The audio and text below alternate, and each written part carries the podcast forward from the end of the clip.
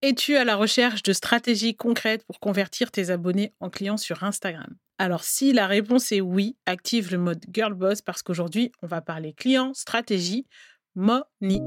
Bienvenue dans Ambition Digitale, le podcast dédié aux entrepreneuses qui veulent développer leur activité en ligne. Ici, on parle marketing digital, création de contenu et péripéties entrepreneuriales. Moi, c'est Audrey, du compte Comme une Boss, ancienne kiné devenue infopreneuse. Je te partage ici conseils et stratégies concrètes pour que tu puisses à ton tour créer des contenus qui te ressemblent, fédérer une communauté qui prendra plaisir à acheter chez toi et bâtir une présence en ligne au service de ton business. Mon objectif, booster tes résultats et ton ambition digitale avec la touche de good vibe qui fait la différence pour ne rien lâcher. Si tout ça te parle, tu es ici chez toi. En avril 2021, quand j'ai lancé le compte comme une boss, mon objectif à ce moment-là, c'était vraiment de partager ce que j'avais appris sur mes différents comptes, un peu comme j'ai pu l'expliquer dans l'épisode 0. Donc j'ai partagé un petit peu ben, mes stratégies de la création de contenu à la fédération de communautés en ligne à ce moment-là, j'étais encore kiné, donc j'avais pas encore l'idée hyper claire de ce qu'allait devenir mon business euh, aujourd'hui.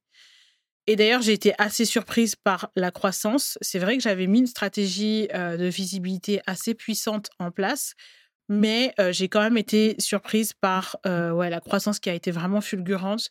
En quelques semaines, j'atteignais les 1000 premiers abonnés. En un mois, je commençais à recevoir mes premières demandes de coaching.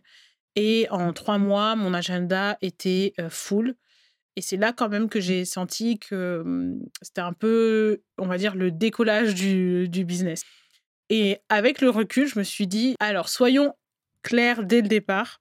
Ce que j'appelle stratégie de la flemme, c'est surtout pas ne rien faire, attendre que les résultats arrivent tout seuls en, dormant, je dirais. Ça, c'est pas du tout euh, ma team. Ça, malheureusement, je dirais, on sait toutes que ça ne fonctionne pas. Mais euh, c'est plutôt chercher à faire simple et efficace. Je me suis rendu compte que euh, les stratégies qui étaient plus efficaces dans mon business et avec mes clientes, c'est des stratégies qui étaient simples. Ça ne veut pas dire que ça va être facile, ça veut dire que c'est simple à comprendre et que du coup, tu sais exactement comment l'appliquer et qu'après, euh, on va dire que tout va jouer sur l'exécution de la stratégie. Mais en tout cas, en elle-même, la stratégie, c'est pas un truc de malade, je dirais. Dans ce type de stratégie, le but, c'est d'atteindre tes objectifs sans avoir à t'éparpiller forcément ou à finir en burn-out, en gros. Donc, à cette époque, justement, je découvre pas mal de stratégies marketing en ligne, etc. Euh, les différents tunnels de vente qui est possible de mettre en place, pas mal de concepts qui sont super intéressants.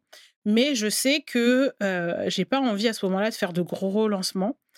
Euh, quand je parle de gros lancements, c'est tu par exemple les, les, lancements avec des séries de live, des masterclass, les challenges, voilà, ce type de ce type de, de gros lancements, on va dire entre guillemets. Mon objectif à ce moment-là, c'est plutôt de créer un parcours client qui va être simple. L'idée, c'est je veux me rendre visible et je veux trouver mes premières clientes. Et je vais essayer de trouver la stratégie la plus simple pour ça.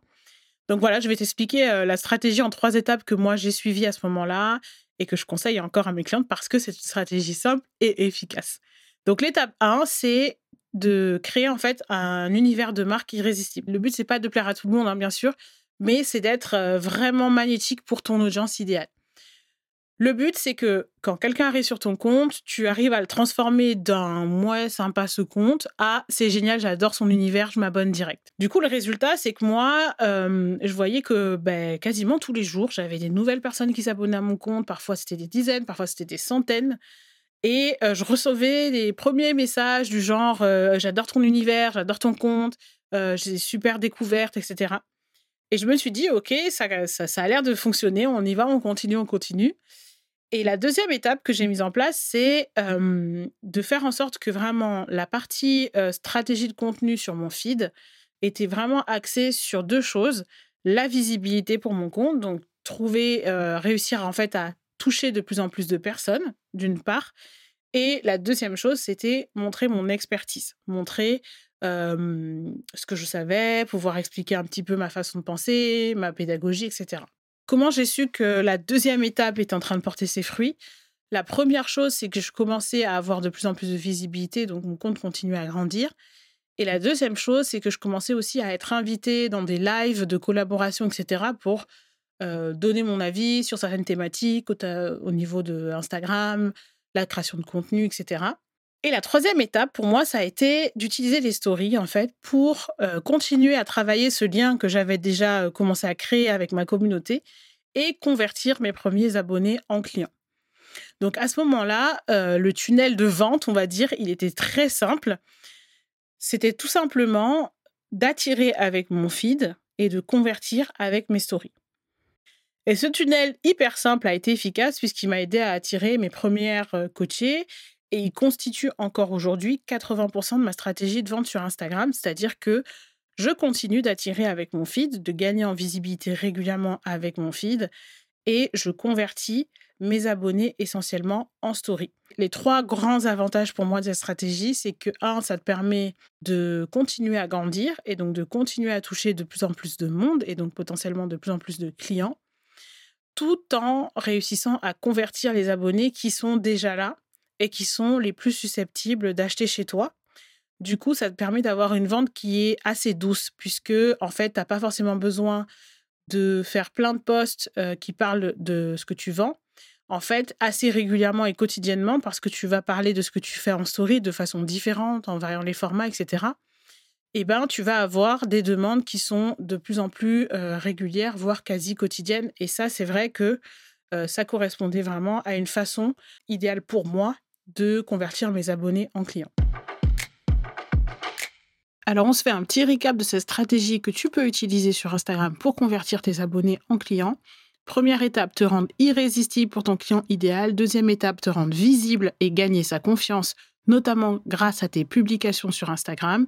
Troisième étape, les convertir en story. Si jamais tu as envie d'en savoir plus sur l'utilisation des stories pour engager ton audience et pour convertir tes abonnés en clients, là, ne rate pas mon intervention mercredi 15 février dans l'expérience Catching. Je vais t'y expliquer comment mettre en avant ton branding en story et connecter avec ton client idéal. L'expérience Catching démarre le 13 février. Son objectif, t'aider à booster ton business avec les stratégies gratuites de 16 experts de l'entrepreneuriat en ligne. Si l'idée te tente, tu peux t'inscrire gratuitement en cliquant dans le lien que je t'ai mis à disposition dans la description de l'épisode. De mon côté, je te remercie pour ton écoute et je te dis à très vite pour un nouvel épisode d'Ambition Digitale.